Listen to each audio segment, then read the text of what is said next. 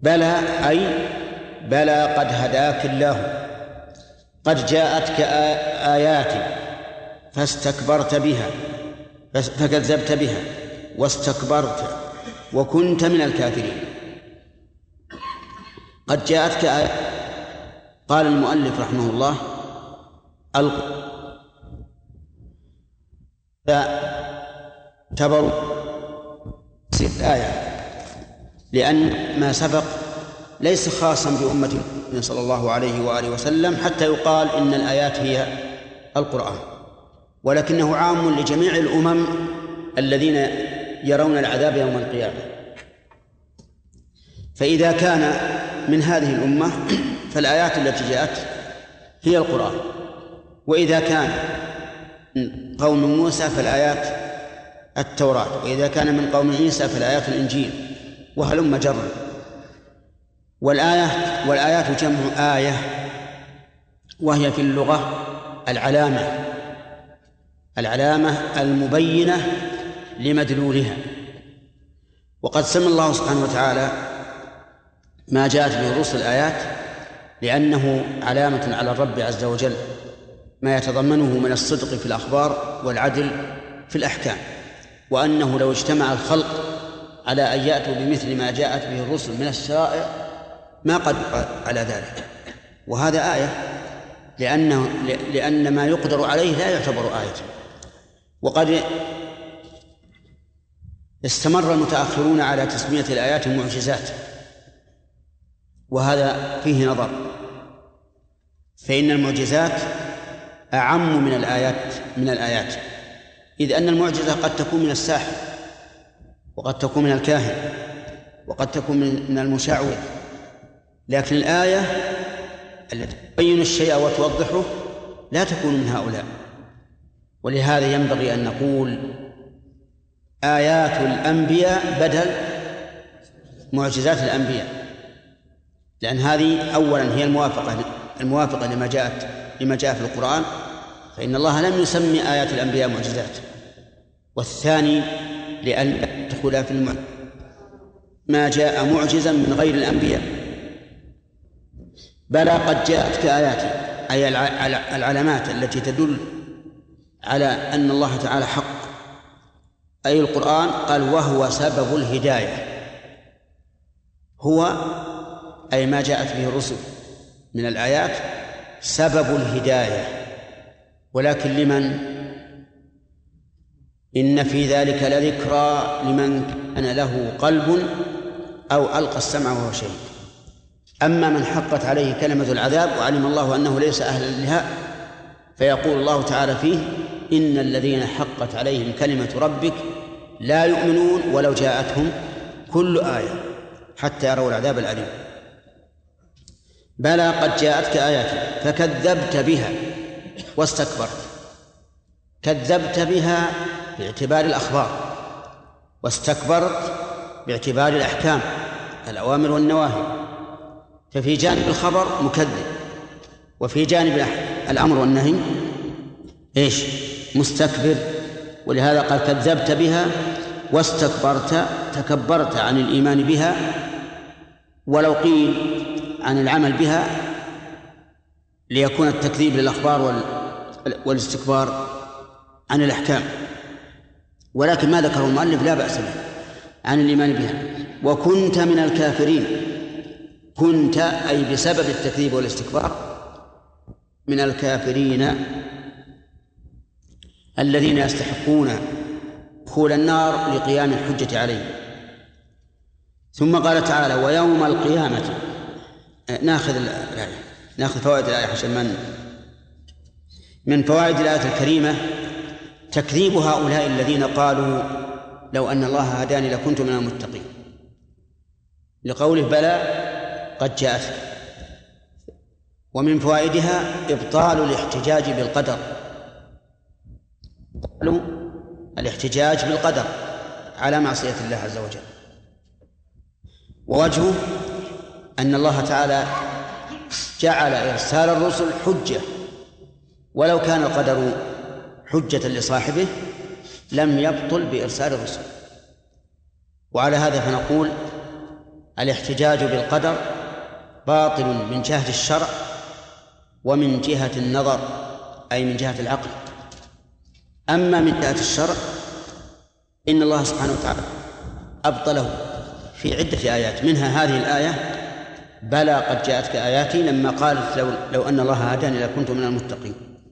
ومنها قوله تعالى سيقول الذين أشركوا لو شاء الله ما أشركنا ولا آباؤنا ولا حرمنا من شيء. قال الله تعالى كذلك كذب الذين من قبلهم حتى ذاقوا بأسنا.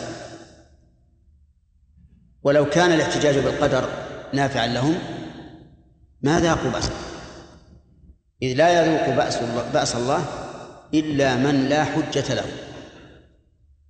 أما من حيث النظر فإننا نقول لهذا المحتج بالقدر ما الذي أعلمك أن الله كتب عليك أن تعصيه هل يمكن أن يعلم بذلك قبل أن تقع معصية؟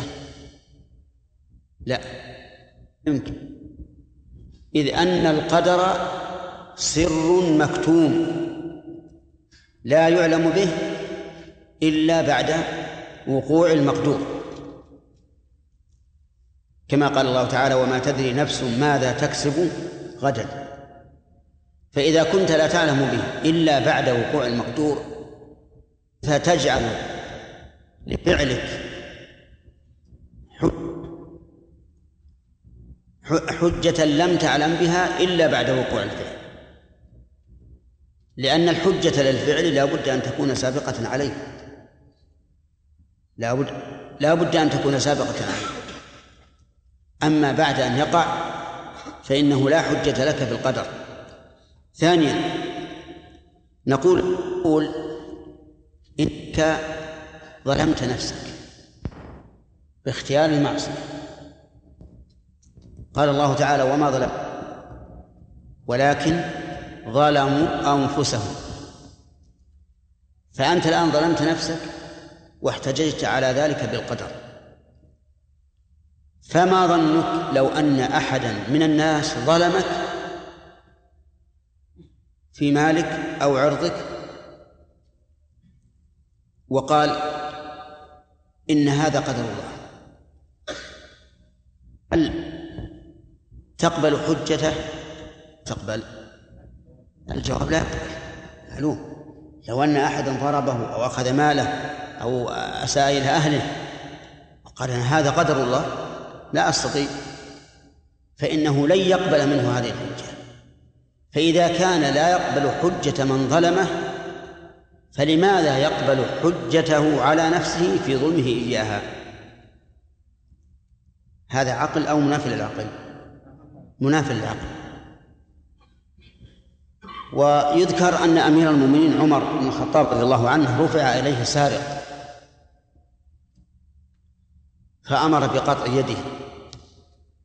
فقال يا أمير المؤمنين والله ما قطعت إلا بقدر والله ما سرقت إلا بقدر الله. يريد أن يرفع عنه حد السرقة. فقال أمير المؤمنين عمر ونحن لا نقطعك. بقدر الله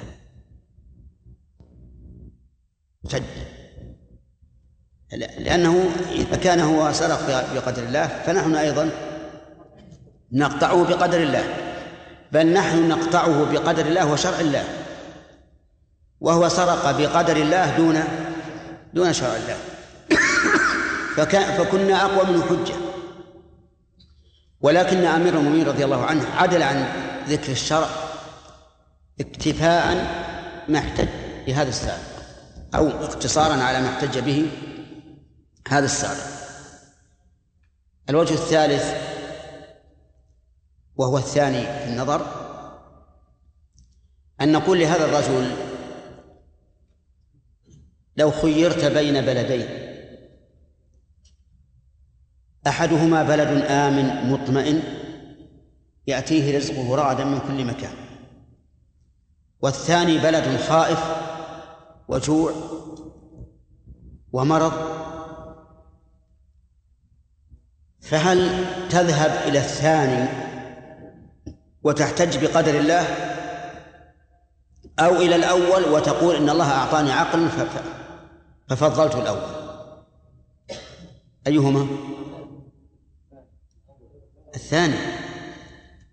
يقول إن الله أعطاني عقلا ففضلت البلد الآمن ولا يمكن أن يذهب إلى البلد الخائف ويقول الله هذا بقضاء الله وقدره. ما يمكن أبدا. لو ذهب إلى البلد الخائف باختياره وقال هذا بقضاء الله وقدره لقال الناس إن هذا الرجل مجنون. إذ أنه لا يمكن أن يختار مثل هذا البلد على البلد الأول. وبهذا تبين بطلان من احتج بالقضاء على معاصي الله. حتى من احتج بالقضاء على ترك الأفضل هو أيضا مخطئ.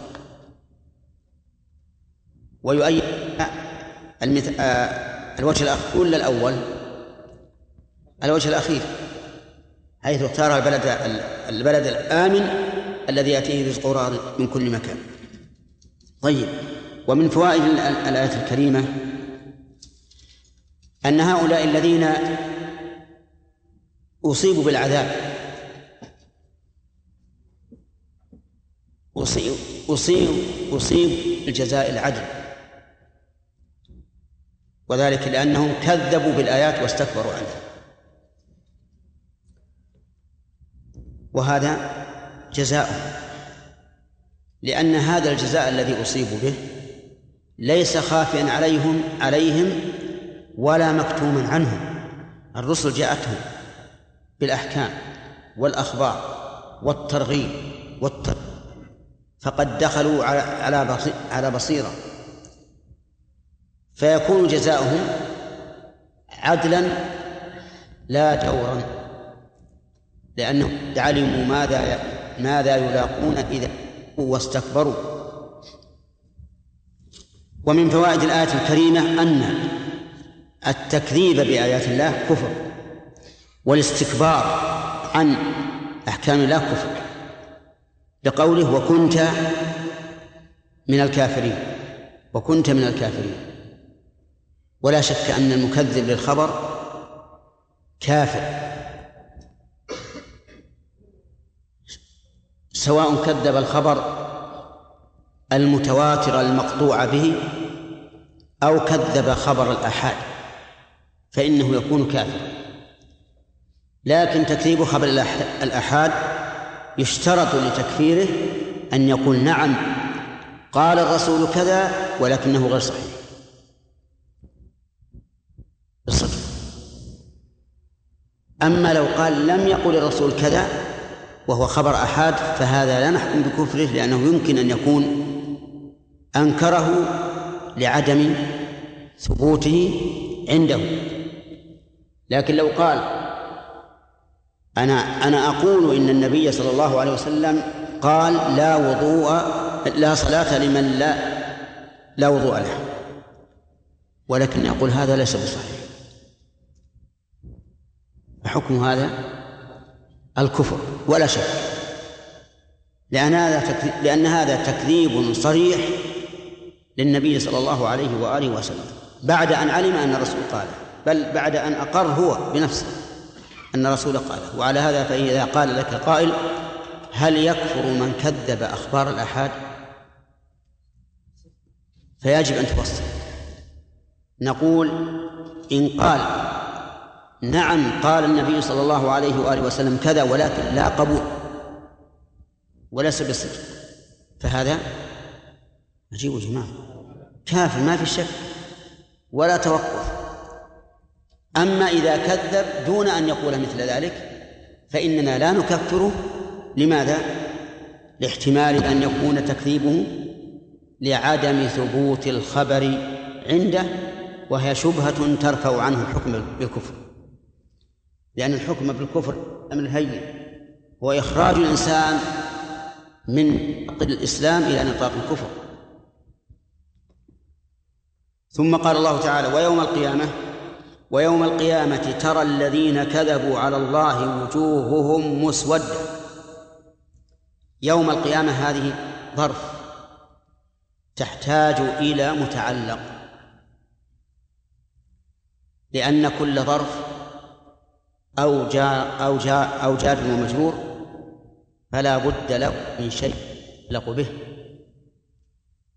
لأن الظرف لا والجار مجرور لا يمكن أن يكون عامله معنويا. لا بد أن يكون عامله لفظيا. بخلاف غيرهما فإنه قد يكون عامله معنويا فيكون مبتدأ. لكن الظرف لا يكون مبتدأ والجار المجرور لا يكون مبتدأ. فلا بد له من عامل إيش؟ لفظي. العامل اللفظي إما وإما ما كان بمعنى الفعل كاسم الفاعل واسم المفعول. وعلى هذا يقول ناظم الجمل لا بد للجار من التعلق بفعل أو معناه نحو مرتقي واستثني كل زائد له عمل كالبا ومن والكاف أيضا. بيتين. نعم. لا بد للجار من التعلق بفعل أو معناه نحو مرتقي. واستثني كل زائد له عمل كالبا ومن والكاف أيضا ولعل. أقولها المرة الثالثة. لا بد للجار من التعلق بفعل ومعناه نحو واستثني كل زائد له عمل كالبا ومن والكاف أيضا ولعل. طيب. اثنان الحافظان. ثلاثة. أربعة. والله أرزقكم حفظ ولو مثل حفظ الجهل. عدت ثلاث مرات من بيتين؟ الشاعر في الجاهلية يقف يقول القصيدة خمسين بيتا أو أكثر ويرجع الناس وقد حفظوها محمد الشراف لا بد للجار من التعلق بفعل أو معناه نحو مرتقي واستثني كل كل زائد له عمل كالباء كالباء ومن والكاف والكاف أيضا ولعل. تمام. طيب. إذا يوم القيامة قوله تعالى ويوم القيامة ترى الذين. يوم هذه ظرف. تحت إلى متعلق. فأين متعلقها؟ متعلقها الفعل الذي بعدها. ترى الذين كذبوا. يعني وترى الذين كذبوا على الله يوم القيامة وجوههم مسودة. ولكن قدم المعمول للأهمية لأن المهم التحدث عن هذا اليوم. وقوله تعالى ترى الذين الخطاب لكل من يصح لكل من يصح خطابه. فيعم الرسول صلى الله عليه وآله وسلم وغيره ممن يصح توجيه الخطاب إليه والرؤية هنا رؤية بصرية لأن السواد لون. والرؤية الم... الم... والرؤية باللون هي رؤية إيش؟ بصرية لأن الألوان ترى ولا تعقل. يعني تدرك بالرؤية لا بالعقل. وترى الذين كذبوا على الله وجوههم مسودة. كذبوا على الله بماذا؟ بكل أنواع الكذب. كل من كذب على الله فإن وجهه سيكون مسودا يوم القيامة. وذلك بنسبة الشريك له كما قال المؤلف. بنسبة بنسبة الولد له كما قال المؤلف أيضا. بنسبة الجور له بنسبة الظلم. بأي شيء يكذب على الله فإن الذين يكذبون على الله ستكون وجوههم يوم القيامة مسودة. طيب حتى لو كانوا في الدنيا بيضا فإنهم يأتون يوم القيامة وجوههم مسودة والعياذ بالله. قال طيب ترى الذين كذبوا على الله وجوههم مسودة؟ ولم يقل ترى وجوه الذين كذبوا على الله مسودة. لأن التركيب المذكور في القرآن أبلغ في الإثبات حيث جعل هذا الوصف أعني سواد وجوههم أولا من جملة فإن لأن الجملة الاسمية الثبوت والاستمرار. بخلاف الجملة الفعلية فإنها تفيد التجدد والحدوث.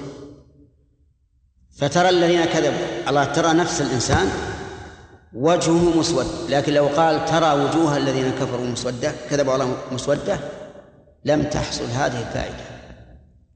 إذن هذا التركيب الذي في الآية الكريمة يفيد معنى أكثر مما لو كان على التركيب الذي ذكرته لكم لأن هذا التركيب القرآني يدل على أن هذا الاسوداد في وجوههم إيش؟ ثابت مستقر. حيث جاء بالجملة الاسمية والجملة الاسمية تفيد الثبوت والاستمرار.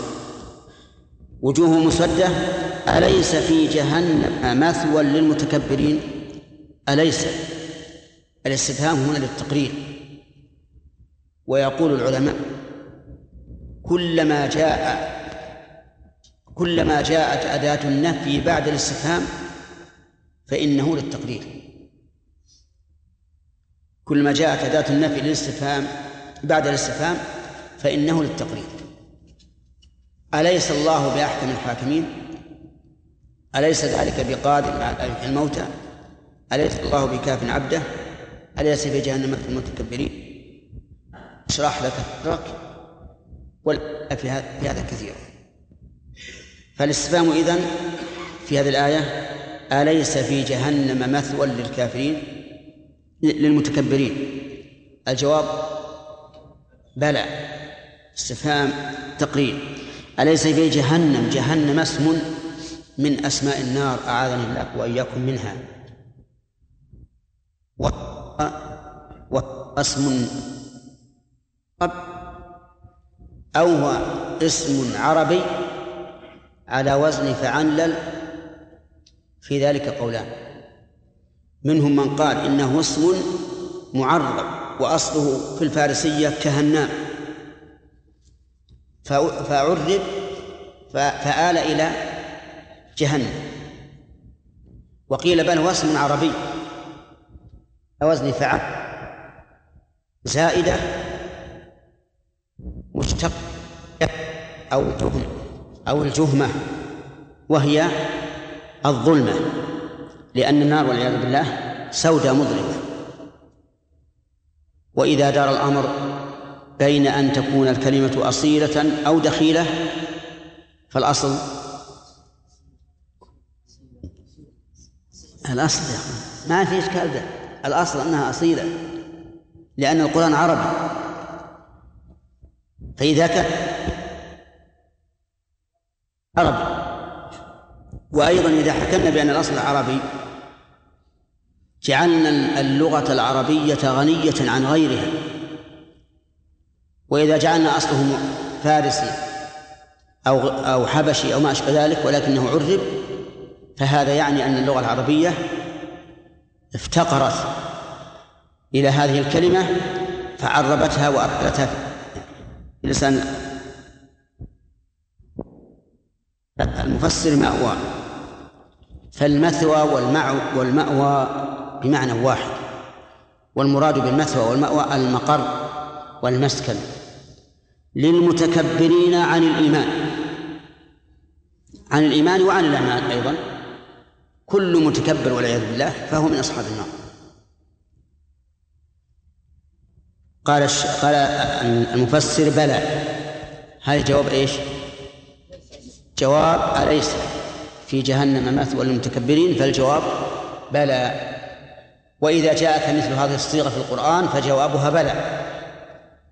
فإذا قرأت أليس الله بكاف عبده فالجواب أليس الله بعزيز الانتقام أليس ذلك بقادر على أن يحيي الموتى؟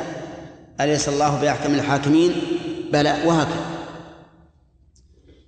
يستفاد من هذه من هذه الآية الكريمة إثبات قوله ويوم القيامة الذين كذبوا على الله. ويوم القيامة هو يوم قيام الساعة. وسمي بذلك لأن الناس يقومون من قبور رب العالمين ولأنه يقام فيه العدل. ولأنه ولأن الأشهاد فيه. لقوله يوم يقوم الناس لرب العالمين. ولقوله تعالى ونضع الموازين القسط ليوم القيامة ولقوله تعالى إنا لننصر رسلنا والذين آمنوا في الحياة الدنيا ويوم يقوم الأشهاد فهذا هو تسمية القيامة. ومن آية الكلمة سوء عاقبة المكذبين الكاذبين على الله. لقوله وجوههم مسودة ومن فوائدها تحريم الكذب على الله. من أين يؤخذ التحريم؟ من العقوق. التحريم يستفاد من صيغة فقط بل يستفاد التحريم من صيغة النهي والقتل. بفاعله وبيان عقوبة فاعله. وما أشبه ذلك. المهم أن وسائل العلم بالتحريم متعددة. ومن فوائد الآية الكريمة التحذير من الفتيا بلا علم. لأن بلا علم فقد قد بين على تحريم ذلك في قوله قل إنما حرم ربي الفواحش ما ظهر منها وما بطن والإثم والبغي بغير الحق وأن تشركوا بالله ما لم ينزل به سلطانا وأن تقولوا على الله ما لا تعلمون. ومن فوائد هذه الآية الكريمة أن النار ما وظلمة. ليس في جهنم. ومن فوائدها أن الكاذبين على الله مقرهم النار. لقوله تعالى أليس في جهنم مثوى للكافرين؟ أليس في جهنم مثوى للمتكبرين؟ ومن فوائد الآية الكريمة تحريم لقوله للمتكبر.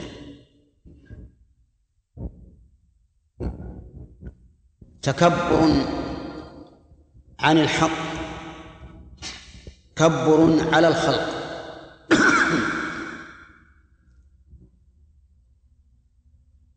ويدل لهذا التنويع أن النبي صلى الله عليه وآله وسلم قال الكبر بطر الحق وغمط الناس. فقوله حق هذا الناس تكبر على الخلق. وأيهما أعظم؟ الأول التكبر عن الحق عن الحق. لأن الثاني داخل فيه. فإن التكبر على الخلق تكبر عن الحق. إذ أن الحق يأمرك أن تكون متواضعا للحق وللخلق.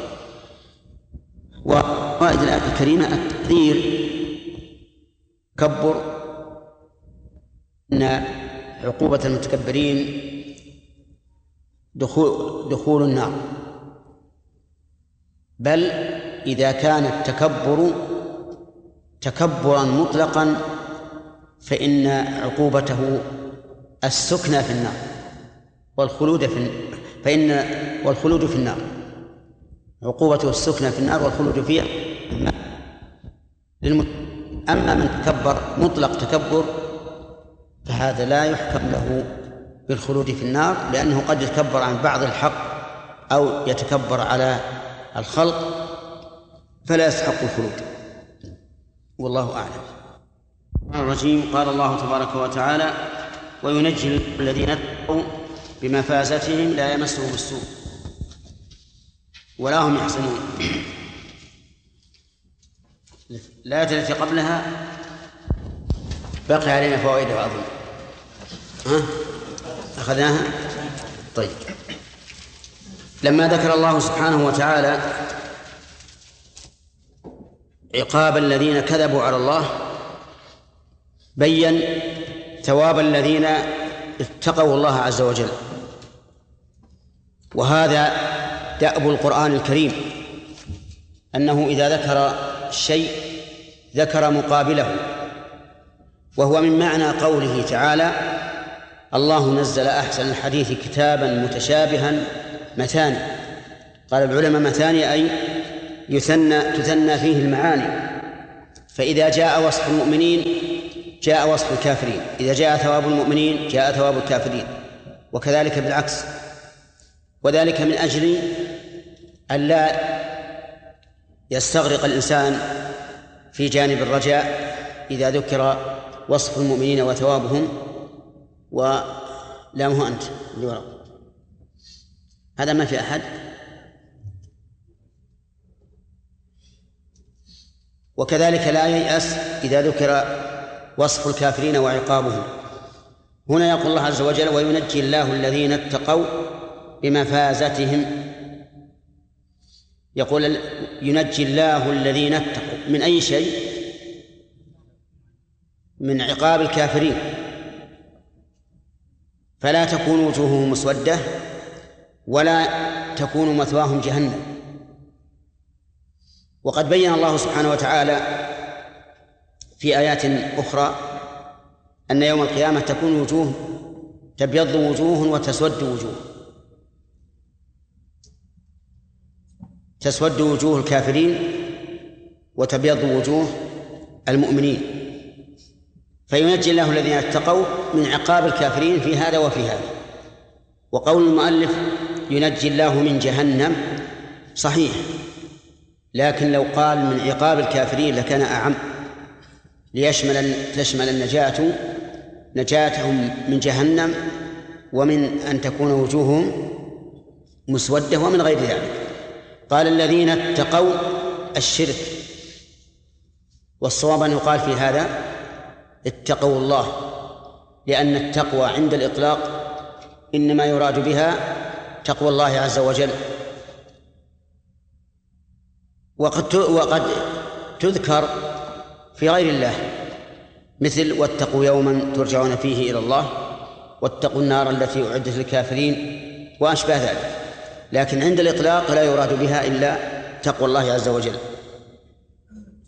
بمفازتهم أي بمكان فوزهم من الجنة بأن يجعلوا فيه. قال بمكان فوزهم من الجنة بأن يجعلوا فيه. فأفادنا رحمه الله بهذا التفسير أن الباء بمعنى في أي ينجي الله ينجي الله الذين اتقوا من العذاب في مكان فوزهم وهو الجنة. وفي تأتي بمعنى والباء تأتي بمعنى في في اللغة العربية ومنه قوله تبارك وتعالى وإنكم لتمرون عليهم مصبحين وبالليل أفلا تعقلون؟ بالليل يعني في الليل. اقرب يا أخ لا تحرجوننا دائما نقول اقرب اقرب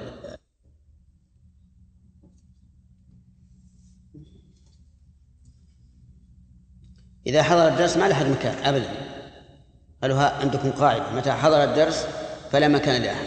اجلسوا في المتقدم وصاحبه إذا جاء يجد مكان في المؤخر. قال لا يمسهم السوء ولا هم يحزنون. هذا من نجاتهم. أنه لا يمسهم السوء أي لا يمسهم شيء يسوءهم لا من عقاب ولا من توبيخ ولا غير ذلك.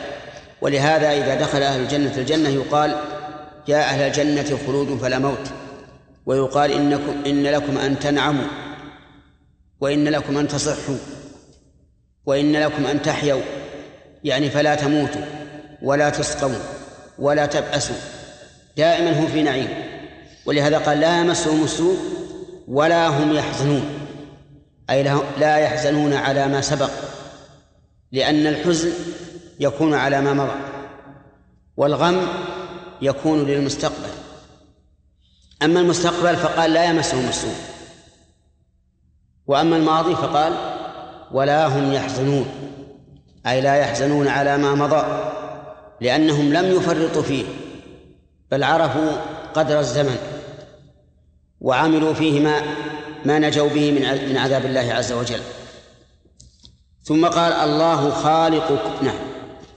في هذه الآية الكريمة فوائد. منها فضل الله سبحانه وتعالى على المتقين. حيث ينجيهم إلى مكان الفوز. ومنها فضيلة التقوى وآثارها وثمراتها. وقد ذكر الله سبحانه وتعالى في القرآن الكريم من ثمراتها شيئا كثيرا ومن فوائد هذه الآية الكريمة أن هؤلاء الناجين لا يمسهم سوء في المستقبل ولا يحزنون على شيء مضى وبذلك يتم نعيمهم لأن النعيم ينقص إذا. إذا أصاب الإنسان هم أو غم للمستقبل وينقص أيضا إذا أصابه حزن على الماضي.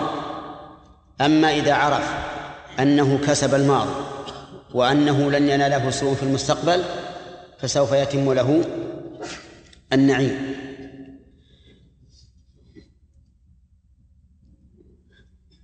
ثم قال تعالى الله خالق كل شيء وهو على كل شيء وكيل.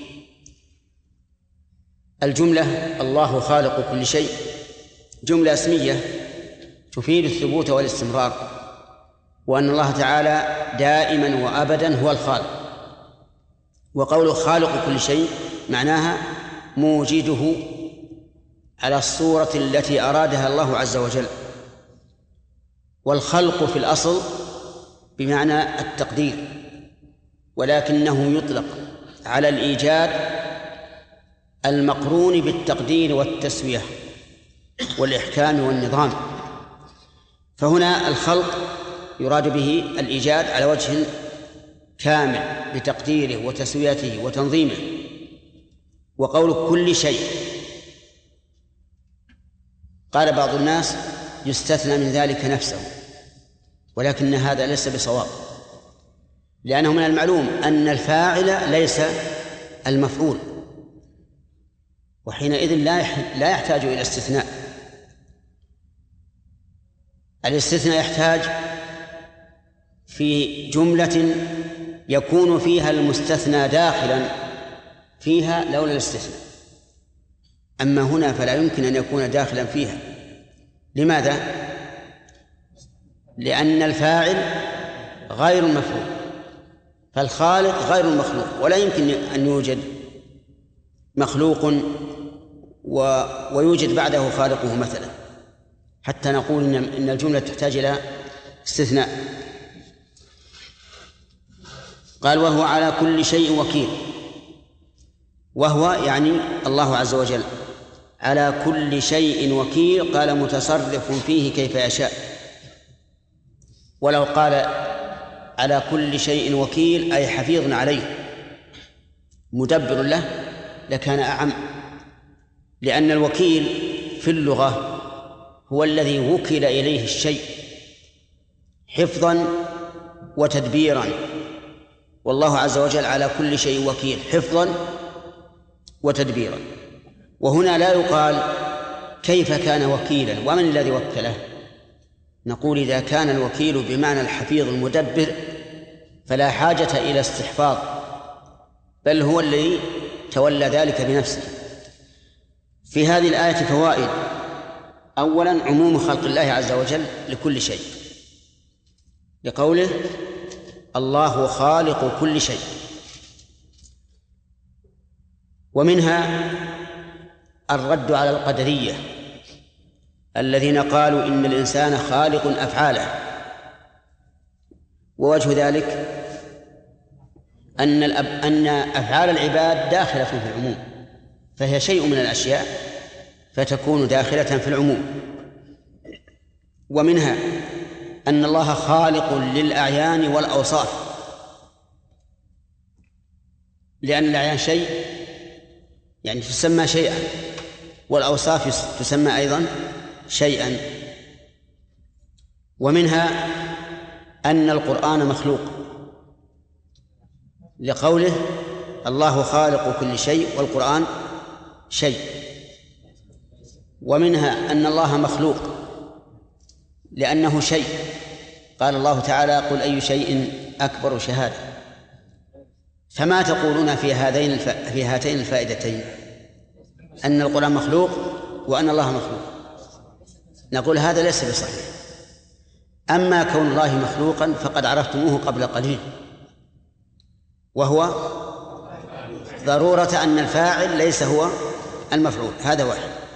وأما أن القرآن غير مخلوق فلأن القرآن وصف الله عز وجل والرب بصفاته ليس مخلوقا بل هو لم يزل ولا يزال بصفاته. فكلامه غير مخلوق ومنه ومنه القرآن. وعلى كل حال فيكون الرب عز وجل وصفاته ليس داخلا في هذا العموم بالضرورة لأن الخالق غير مخلوق. وقول الذين استدلوا بهذه الآية على خلق القرآن إن هذا عام نقول إن العام قد يراد به الخصوص هذا إذا صح أن الف... أن أن الذهن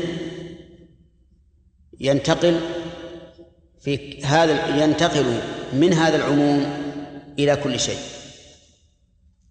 نقول إن كلمة كل شيء تأتي ولا يراد بها العموم.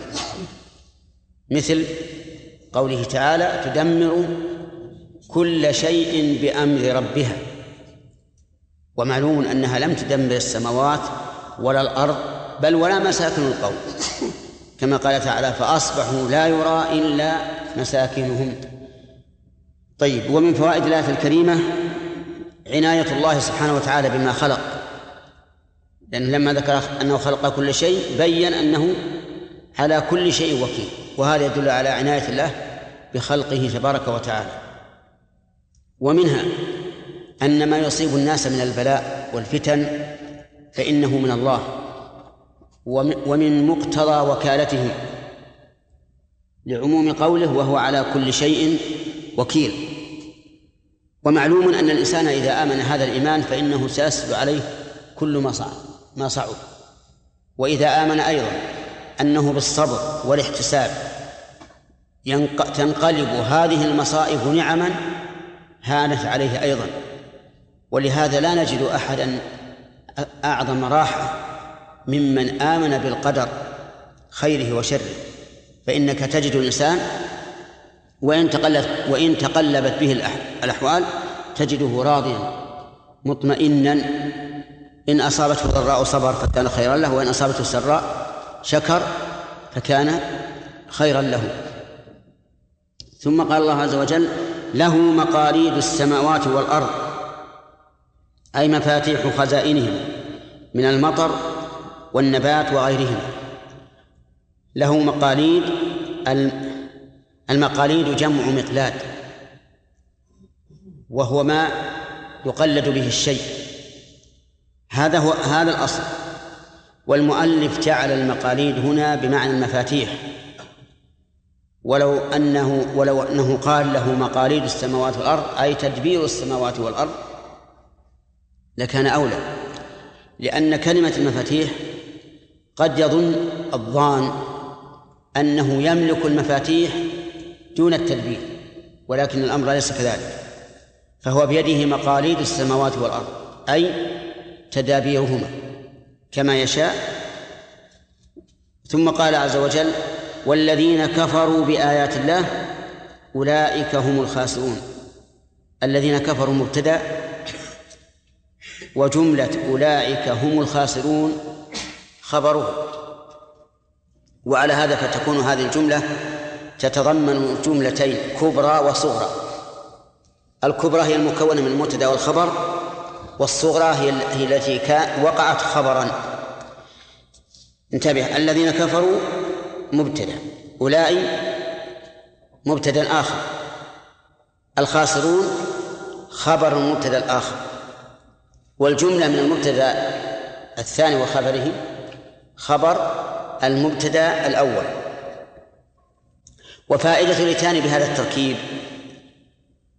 فائدته أنه أسند أسندت الجملة الثانية إلى الأولى حتى صارت الجملة جملتين في المعنى. أما قوله هم الخاسرون فهم ضمير فصل لا محل له من الإعراب. وفائدته أولا التوكيد والثاني الحصر والثالث التمييز أو إن شئت قل الفصل بين كون ما بعده خبرا أو وصفا. فإنك إذا قلت زيد هو الفاضل فإن كلمة الفاضل تحتمل أن تكون أن تكون خبرا أو أن تكون صفة إذا حذفت هو إذا قلت زيد الفاضل فربما يترقب الإنسان كلمة أخرى تتم بها الجملة ويعتقد أن الفاضل صفة فإذا قلت هو الفاضل زال هذا الوهم أو زال هذا التوقع وعلم أن ما بعده هو خبر مبتدأ. قال الذين كفروا بآيات الله القرآن وهذا فيه شيء من القصور لأن آيات الله عز وجل في القرآن وفي غير القرآن. ثم الآيات كونية وشرعية والكفر يكون بهما جميعا أي بالآيات الكونية والآيات الشرعية ويكون بالقرآن وبالتوراة وبالإنجيل وبغيرهما من الكتب التي أنزلها الله عز وجل. فالأولى, فالأولى العموم أن يقال كفروا بآيات الله الكونية والشرعية. القرآن وغير القرآن. وأصل الكفر أصله الجحد ومنه الكفر الذي هو وعاء طلع النخلة لأنه يستر الطلع ولا يتبين. والكافر جاحد ساتر لحق الله عز وجل ولنعم الله عز وجل. وكفرهم بآيات الله يكون تارة بالتكذيب وتارة بالاستكبار. ففي مقابل الأخبار يكون بالتكذيب وفي مقابل الأمر والنهي يكون بالاستكبار. والذين كفروا بآيات الله أولئك هم الخاسرون. أولئك اسم إشارة كما تعرفون وهنا المشار إليه بعيد أو قريب. المشار إليه بعيد لأن الكاف لا تأتي إلا إذا كان المشار إليه بعيدا فإنها تأتي الكاف لتنبيه المخاطب إلى المشار إليه لبعده. أما إذا كان المشار إليه قريبا فإنه لا يؤتى بالكاف بل يقال أولئك مثل هؤلاء ويقال هذا لكن إذا كان بعيدا فإنه يؤتى بالكاف. لماذا؟ عبد الله؟ لا. تنبيه من؟ تنبيه المخاطب إلى المشار إليه. لأنه لا شك أن الإنسان إذا خوطب كان ذلك أبلغ في تنبيهه أولئك إذا قلت الكاف سينتبه وينظر من هذا المشار إليه. ولكن فإذا كان لا يكون إلا البعيد. فالبعد إما علو أو سفور وإما حسي وإما معنوي فالأقسام إذن أربعة فما هو فما هو القسم الذي ينطبق على الذين كفروا هنا؟ ها؟ البعيد سفولا معنوي ولا حسي؟ معنوي وفي النار حس لكن في الدنيا معنوي لأنه قد يكون كافرا وهو في قمة الجبل. طيب الذين كفروا بآيات الله إذن الكفر قلنا إنه يتضمن شيئين إما جحود إيش؟ وإما استكبار. أولئك هم الخاسرون هم لا غيرهم الخاسرون الذين خسروا الدنيا والآخرة. أما خسران الآخرة فظاهر. وأما خسران الدنيا فإنهم إنما خلقوا إنما خلقوا لعبادة الله. وهل قاموا بعبادة الله؟ لا. إذا خسروها أو لا؟ خسروا المعنى الذي من أجله خلقوا. قال الله تعالى وما خلقت الجن والإنس إلا ليعبدون. وقال الله تعالى قل إن الخاسرين الذين خسروا أنفسهم وأهليهم يوم القيامة. ألا ذلك هو الخسران المبين. قال المؤلف المفسر متصل بقوله وينجي الله الذين اتقوا بمفازتهم وما بينهما اعتراض. متصل يعني معنى. نعم بقوله وينجي الذين وينجي الله الذين اتقوا بمفازتهم. هذا ما ذهب إليه رحمه الله. ولكن هذا قد ينازع. قد يقال إن قوله وينجي الله وينجي الله الذين اتقوا من مفاستهم هو المتصل بما قبله.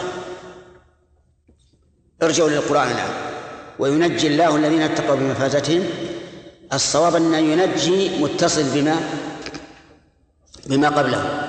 لما ذكر الذين كذبوا على الله أن وجوههم مسودة قال وينجي الله الذين اتقوا. أما هذا فليس له صلة بما قبل بما ذكر بل صلة صلته بما قبله مباشرة أبين وأظهر لأن الله قال الله خالق كل شيء وهو على كل شيء وكيل له مقاليد السماوات والأرض. يعني فبعد هذا البيان وبعد الإقرار إقرار الكفار بأن الله خالق كل شيء لا يبقى لهم ربح إذا كفروا. بل هم بل هم الخاسرون. فيكون هذه الآية متصلة بما قبلها مباشرة. وليست متصلة بقوله وينجي الله وينجي الله الذين اتقوا بمفازتهم لأن هذه الآية ينجي الله متصلة بما قبلها. وهذا هو مقتضى النظم القرآني. أما أن نشتت الآيات ونقول كل هذه الجملة الله خالق كل شيء وهو على كل شيء وكيل له مقاليد السماوات والأرض.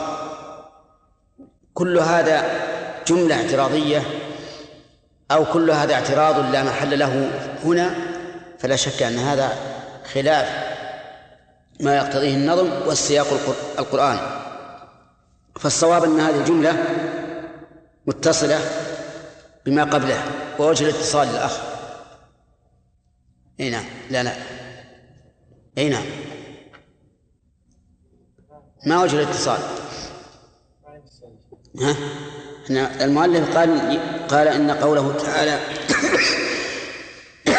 والذين كفروا بآيات الله متصل بقوله وينجي الله لا يتقوا من فسد ونحن ذكرنا أن في هذا نظر وأن الصواب أنه متصل بما قبله وبينا وجه الصواب.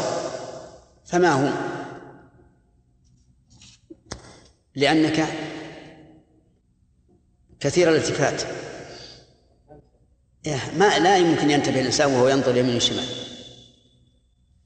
القلب يتبع النظر. يأمر النظر فينظر ثم يتبع النظر. ولا ولا يهتم بما بما أمامه. من اللي يعرف؟ نعم. قال بيده مقاليد السماوات والأرض وأنه خالق كل شيء. وهم يقرون به. فلم يكن لهم حجة فتطبع ذلك انهم فصار هؤلاء الذين يقرون بأن الله خالق كل شيء وأن له ما قالوا السماوات والأرض وكفروا به. يكونون خاسرين لا شك. هم أخسر الناس. كيف يقرون بأن الله خالق كل شيء؟ وأن له مقاليد السماوات والأرض. ثم يكفرون بآياته. كان مقتضى هذا الإقرار أن يؤمنوا بآياته ولكنهم خسروا فكفروا بآيات الله. قال الله تعالى والذين كفروا بآيات الله أولئك هم الخاسرون. في هذه الآية له مقاليد السماوات والأرض فوائد. منها أن المدبر للسماوات والأرض هو الله وحده. ووجه كونه وحده أنه قدم الخبر في قوله له مقاليد وتقديم الخبر يفيد الحصر. ومن فوائد هذه الآية الكريمة لفت نظر الإنسان إلى أن لا يستعين إلا بالله ولا يسأل إلا الله ولا يتوكل إلا على الله. وجه ذلك أن أنه هو الذي له مقاليد السماوات والأرض. فإذا لا تلتفت إلى غيره. كما قال النبي عليه الصلاة والسلام لعبد الله بن عباس إذا سألت فاسأل الله وإذا استعنت فاستعن بالله. ومن فوائد هذه الآية الكريمة أن الكافرين هم الخاسرون وإن كانوا في الدنيا قد ربحوا الجولة.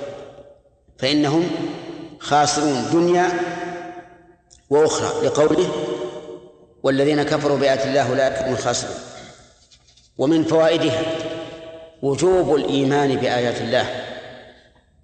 ووجه الدلالة أنه إذا كان الوعيد إذا كان الوعيد على من كفر بها دل ذلك على وجوب الإيمان. ومنها أيضا تحريم الكفر. لكونه سببا للخسارة. فإذا قال قائل أين في الآية لفظ يحرم قلنا التحريم يستفاد بعدة طرق. منها النهي مثل ولا تقربوا الزنا. ومنها التصريح بالتحريم مثل حرمت عليكم الميتة والدم. ومنها نفي الحل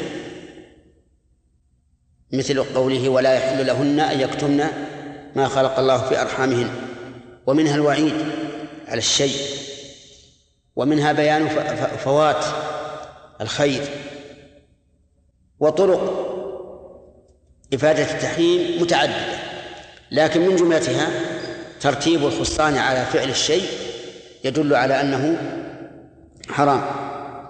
ومن فوائد الآية الكريمة ربح الذين آمنوا وأنهم هم الرابحون. من أين يؤخذ؟ من مفهوم خسارة الكافرين أن يكون أن يكون الربح للمؤمنين.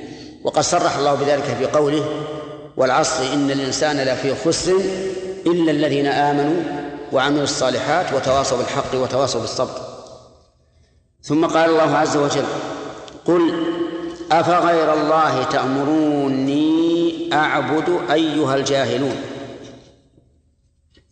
الإعراب أفغير الله تأمرون الهمزة للاستفهام والفاء حرف عطف.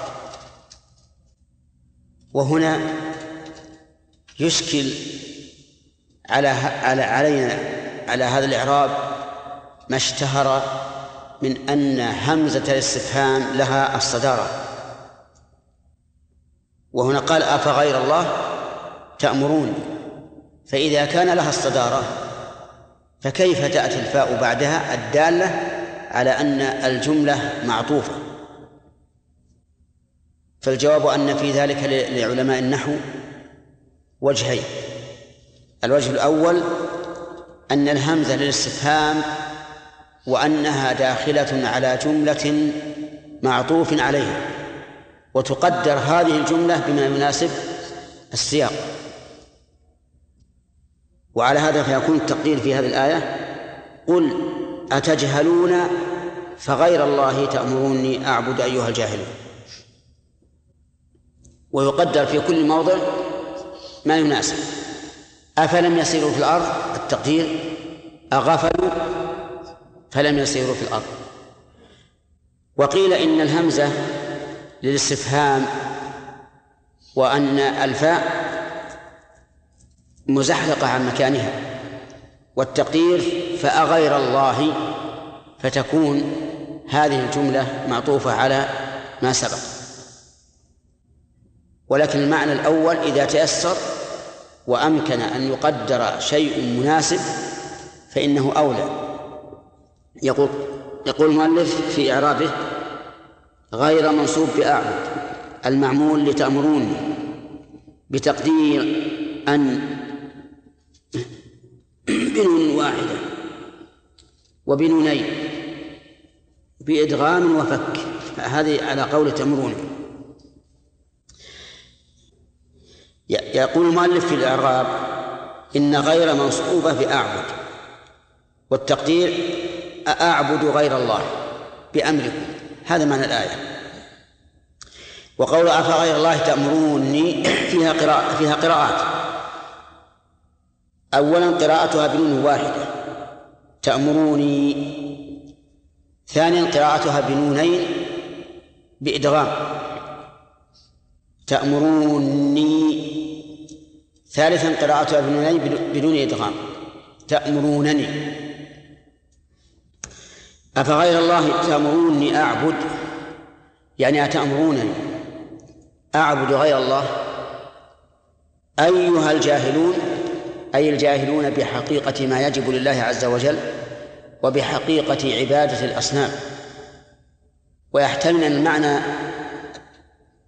المراد بقولها الجاهلون أي السفهاء لأن الجهل تارة يراد به السفه وتارة يراد به عدم العلم. وإذا كان المراد به السفه فإنه يسمى جهالة. كما في قوله تعالى إنما التوبة على الله للذين يعملون السوء بجهالة ثم يتوبون من قريب.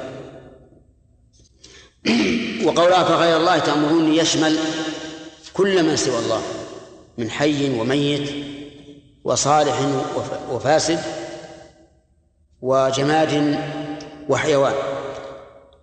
أيها الجاهلون أي منادى والجاهلون وصف لأي ولهذا جاءت مرفوعة. والاستفهام هنا التوبيخ والإنكار بدليل قوله أيها الجاهلون. يستفاد من هذه الآية فوائد. أولا جهالة أولئك الذين يأمرون بعبادة الأصنام. ثانيا ومنها أن هؤلاء الجاهلون أن هؤلاء الجاهلين حاولوا أن الرسول نفسه يعبد الأصنام مع أنه إنما جاء لتوحيد الله عز وجل وحده. ثالثا من فوائد هذه الآية أن الرب عز وجل عبادته علم وعبادته رشد لأنه إذا كانت عبادة غيره جهل جهلا فعبادته علم ورشد. ومن ومن فوائدها أنه إذا كان المشركون يحاولون أن يشرك النبي صلى الله عليه وآله وسلم فما بالك بأتباع الرسول عليه الصلاة والسلام. إنهم سوف يحاولون أن يشركوا أكثر من محاولتهم إشراك النبي صلى الله عليه وآله وسلم. ويتفرع على هذه الفائدة الحذر من دعاة الشرك والكفر. مثل دعاة النصرانية اليوم فإن النصارى عليهم لعنة الله إلى يوم القيامة يحاولون بكل ما يستطيعون أن يضللوا المسلمين وأن ينصروهم. وإذا عجزوا عن ذلك فعلى الأقل أن يخرجوهم من دينهم وإن لم يدخلوا دين النصرانية. وهذا الآن واضح فتجدهم ينشئون الإذاعات. القوية الواضحة. من أجل دعوة المسلمين إلى النصرانية. وتجدهم يكتبون الكتابات الكثيرة من رسائل وكتب أكبر يبثونها بين المسلمين. وتجدهم أيضا يكتبون الإنجيل كتابة ككتابة المصحف تماما مفصلا معربا. مشكلا حتى يظنه العامي من الناس الذي لم يعرف القرآن يظنه هو القرآن. وتجدهم أيضا يذهبون إلى البلاد الفقيرة العاجزة وينشئون فيها المدارس والمرافق ثم الكنائس من أجل إضلال الناس. فالمهم أن أعداء المسلمين لا يألون جهدا في إخراج المسلمين عن دينهم إلى ملتهم التي كانوا عليها. والله أعلم. ولقد أوحي إليك وإلى الذين من قبلك لئن أشركت ليحبطن عملك ولتكونن من الخاسرين. بل الله فاعبد وكن من الشاكرين. وما قدر الله حق قدره والأرض جميعا قبضته يوم القيامة. والسماوات مطويات بيمينه سبحانه وتعالى عما يشركون. ونفخ في الصور فصعق من في السماوات ومن في الأرض إلا من شاء الله. ثم نفخ فيه أخرى فإذا هم قيام ينظرون. بس بس بس. أعوذ بالله من الشيطان الرجيم. قال الله تعالى ولقد أوحي إليك هذا المحضر. ولقد أوحي إليك وإلى الذين من قبلك لئن أشركت ليحبطن عملك ولتكونن من الخاسرين. ذكرنا بالأمس أن هذه الجملة مؤكدة. بكم مؤكد؟ ما هي؟ اللام. القسم القسم المقدر. والتقدير لا المقدر على الصواب. التقدير. نعم. قوله تعالى لئن أشركت لا يحبطن عملك. في هذا إشكال. ما هو؟ يشكل كيف يكون النبي عليه الصلاة والسلام يشرك وهو أمام هذه الأمة؟ نعم. فالجواب عليه لا أصبر لا, لا ما سألنا الإشكال كيف يقول الله في حقه لئن أشركت ليحبطن عملك وهل يجوز أن يشرك؟ طيب ما هو الجواب؟ أنت. قيل قيل هذا هذا جنبي. أي أنت.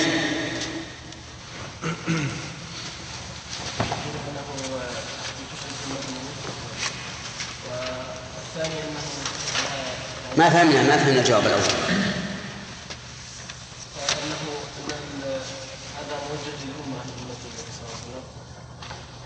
إن المراد بهذا الأمة وإن كان الخطاب موجه للرسول فالمراد به الأمة. طيب. كقوله ولو أشركوا لحبط عنهم ما كانوا يعملون. الوجه الثاني.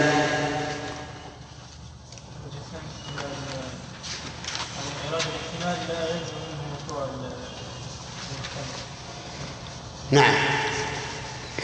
أن التعليق بالشرط لازم منه وقوع المشروط هل له نظير؟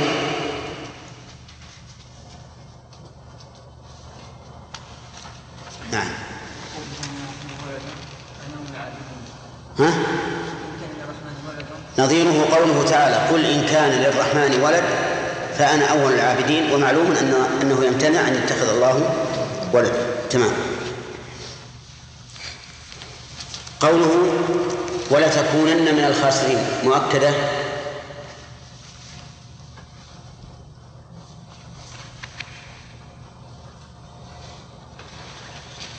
كم مؤكد؟ ما حضرت؟ نعم.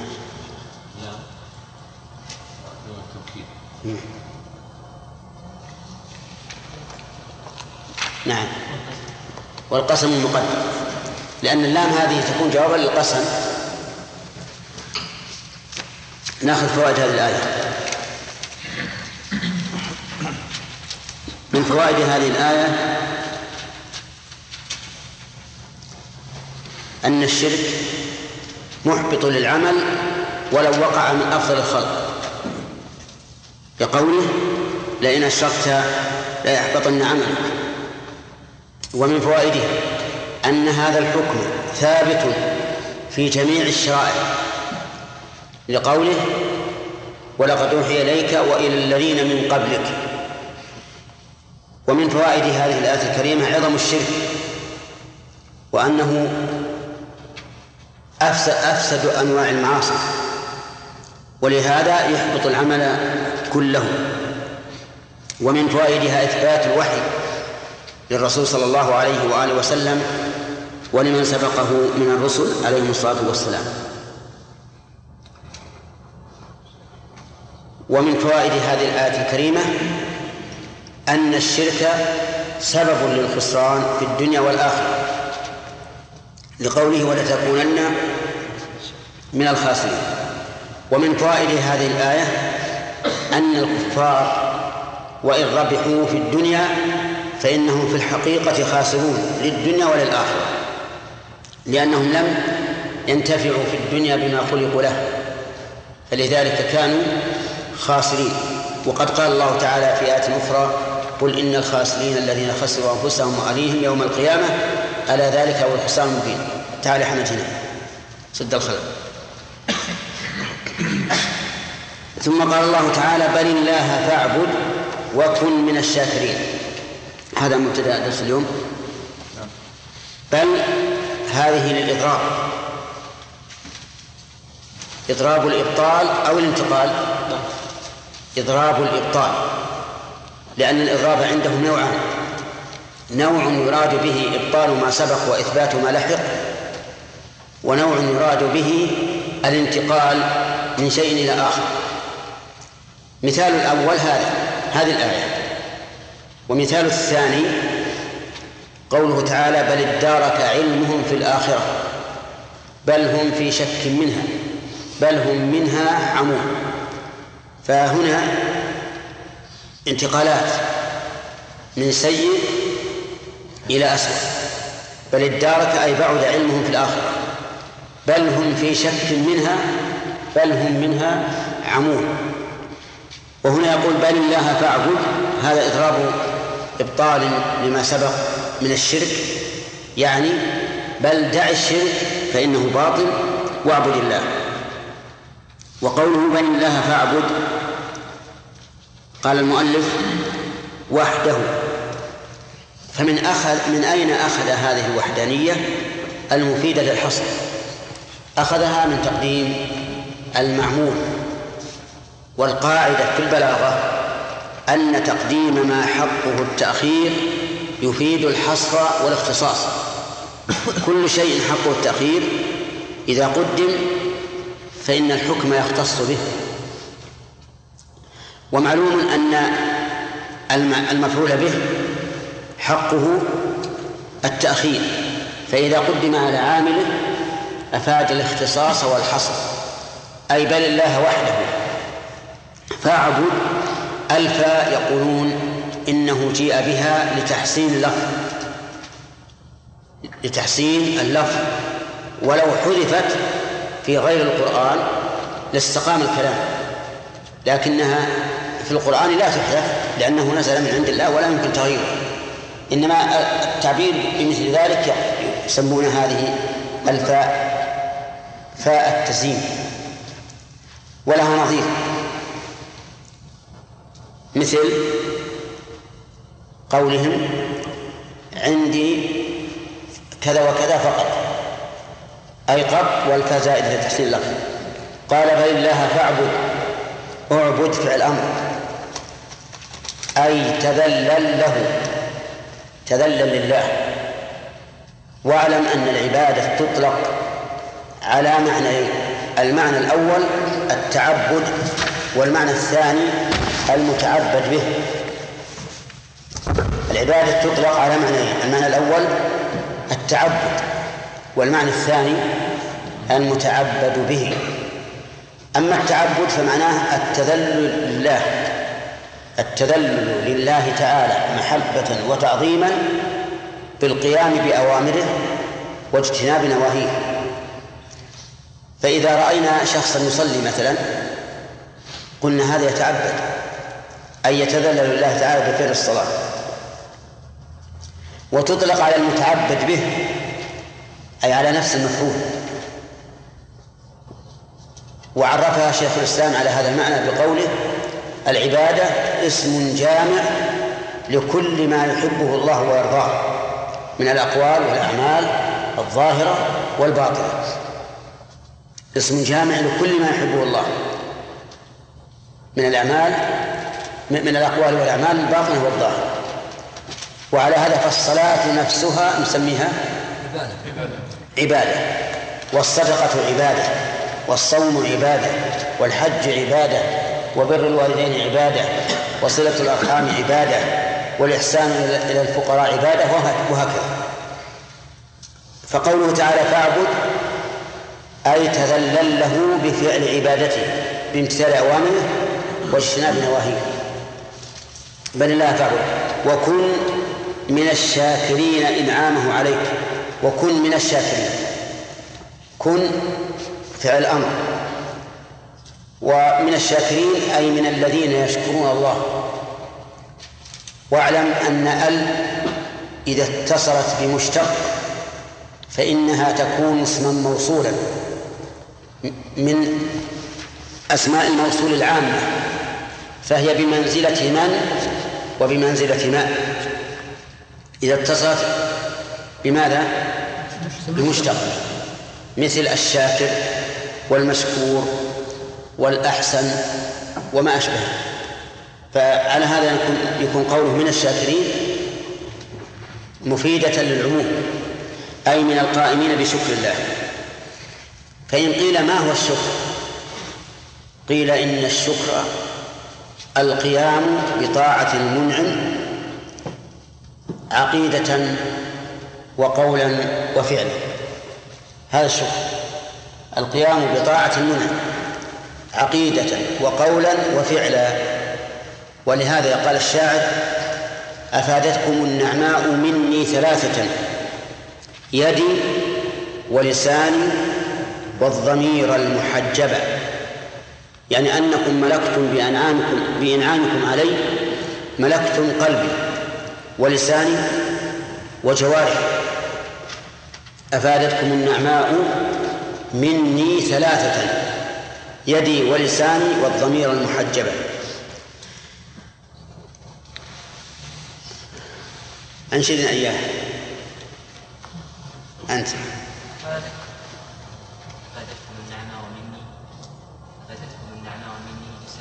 ثلاثة.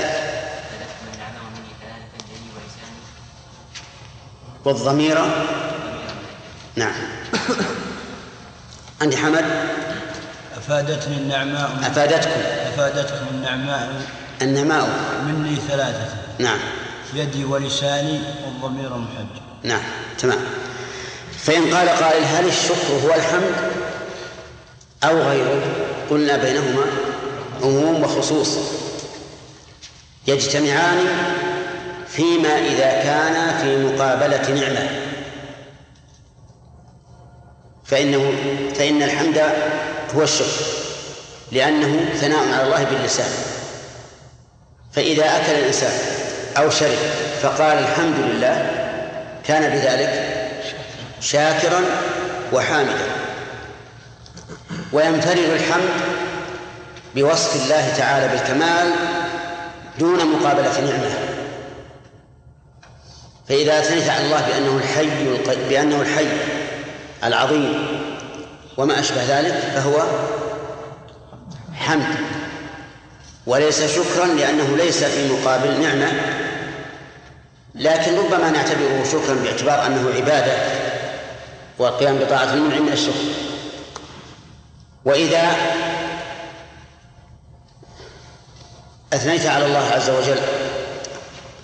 بل وإذا قمت بطاعة الله سبحانه وتعالى جزاء على نعمته ولم يكن في ذهنك وصفه ولم يكن في ذهنك وصفه بالكمال صار ذلك شكرا صار ذلك شكرا لا حمدا وعلى كل حال قد يعسر انفراد أحدهما عن الآخر.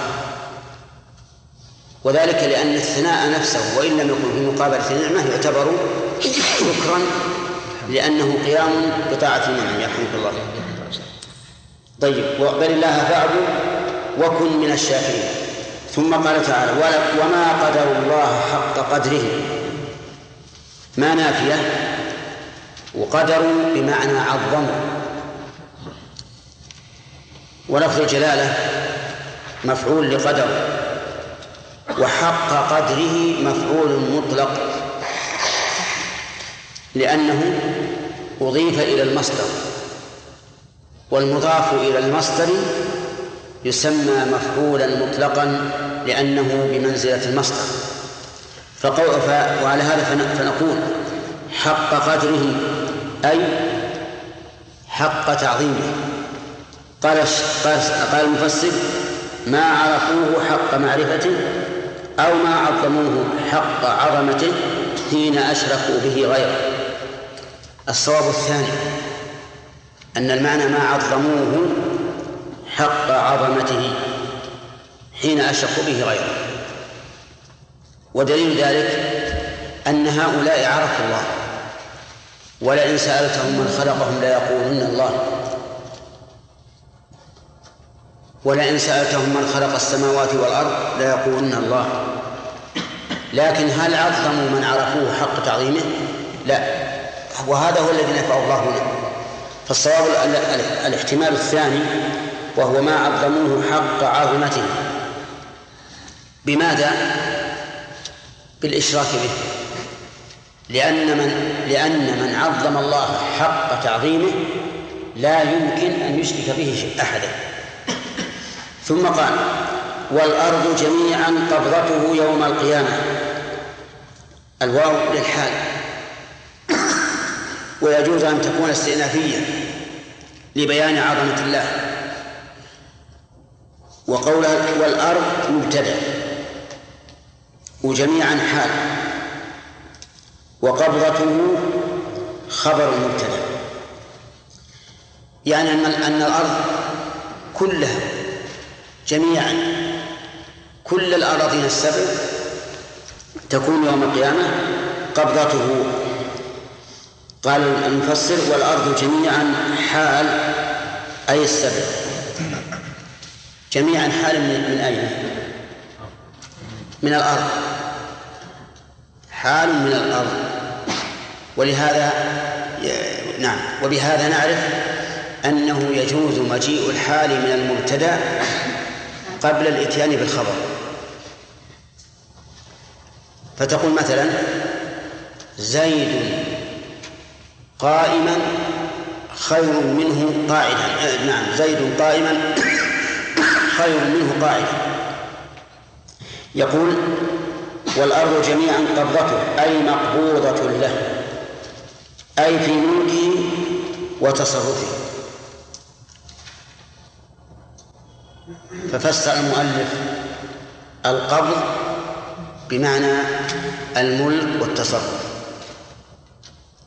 وفي هذا نظر ظاهر بل هذا تحريف لأن الملك والتصرف كل شيء في ملكه وتصرفه الأرض والسماء يوم القيامة وقبل يوم القيامة.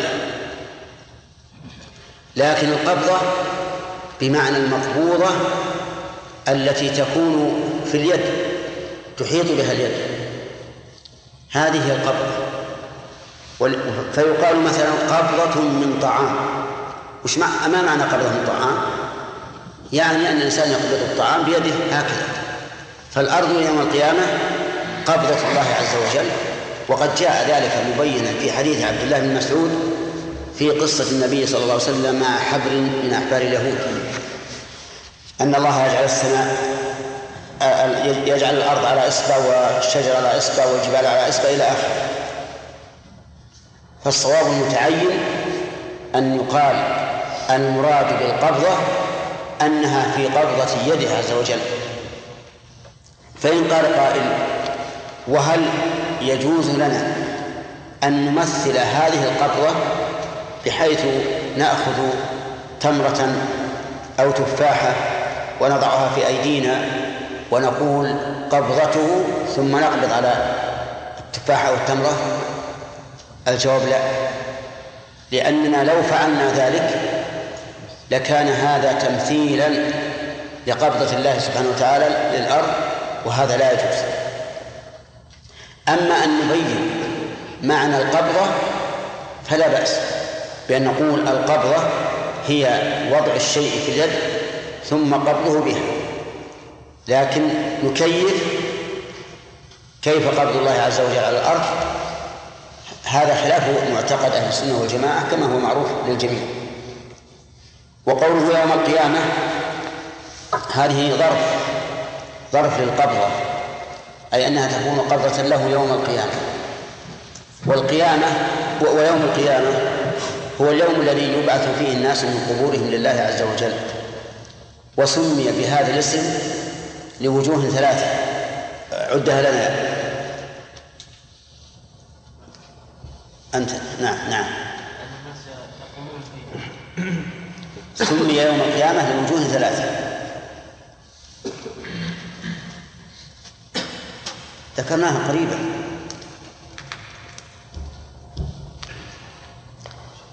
نعم.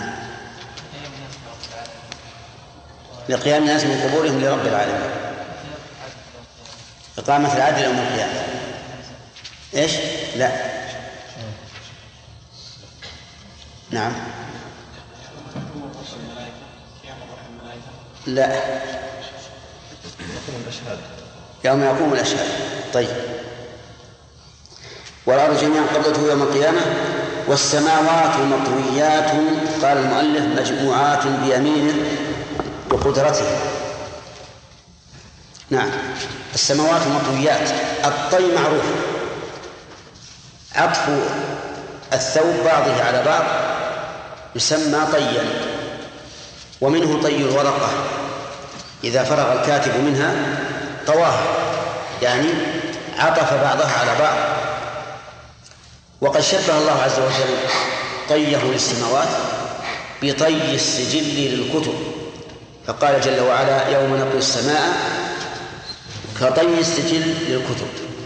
فتبارك الله رب العالمين. هذه السماء العظيمة الواسعة الأرجاء التي ورد أن سمكها خمسمائة عام. يطوي الله عز وجل هذه السماوات كما يطوي السجل للكتب. أو كما يطوى السجل للكتب. يوم نقي السماء كطي السجل للكتب يعني كما يطوي السجل وهو كاتب القاضي أو كما يطوى السجل الذي هو آه الذي تكتب به القضايا. والطي معروف. قلنا إنه عطف إيش؟ الثوب بعضه على بعض أو الورق أو ما أشبه ذلك. يقول السماوات مطويات وحذف الفاعل أو أتى بصيغه اسم المفعول للعلم بالطاوي. من هو الطاوي؟ الله كما تفسره الآية الأخرى يوم نطوي السماء كطي السجل للكتب قال المؤلف مجموعات وهذا فيه نظر. لأننا نقول هي مجموعة طيا وإذا فسرناها بالمجموعات فإننا لم نفسر تفسيرا دقيقا. لأن الشيء قد يكون مجموعا بلا طي. ولكن إذا كان مطويا فهذا معنى زائد على مجرد إيش؟ على مجرد الجمع فالصواب أن يقال مطويات أي ملفوف ملفوف بعضها إلى بعض. مطويات بيمينه قال بقدرته. وهذا تحريف على مذهب من لا من لا يؤمنون بصفات الله سبحانه وتعالى. الخبرية. والصواب أن المراد باليمين اليد اليمنى.